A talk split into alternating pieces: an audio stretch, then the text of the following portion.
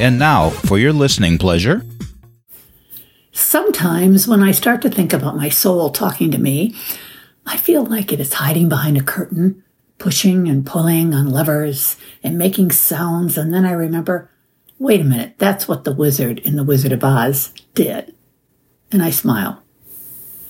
Hi there, I'm Carolyn Sanic, life coach, author, high value woman, and your host for the next two minutes on my podcast, Thrive Life, Thrive Zone. And I'd like to remind you that on Sunday, Health Moments premieres.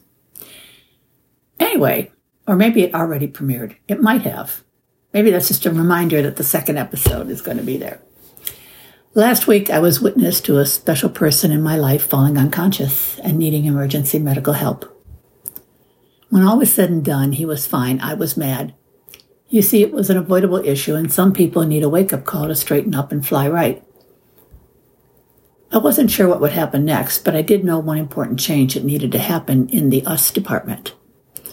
Once I let go of my anger, my soul came to sit by me and remind me of all the good things.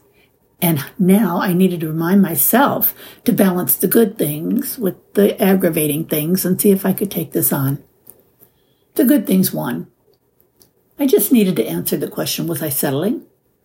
Or was there a chance? And I reasoned with myself and I reasoned with my soul. And believe me, when I say I talk out loud, I learn from listening to what I say. I know my soul reasons with me too. When I talk out loud, definitely try it. I only do it in my house or in my car. After all, there is still a stigma attached to having conversations with yourself out loud.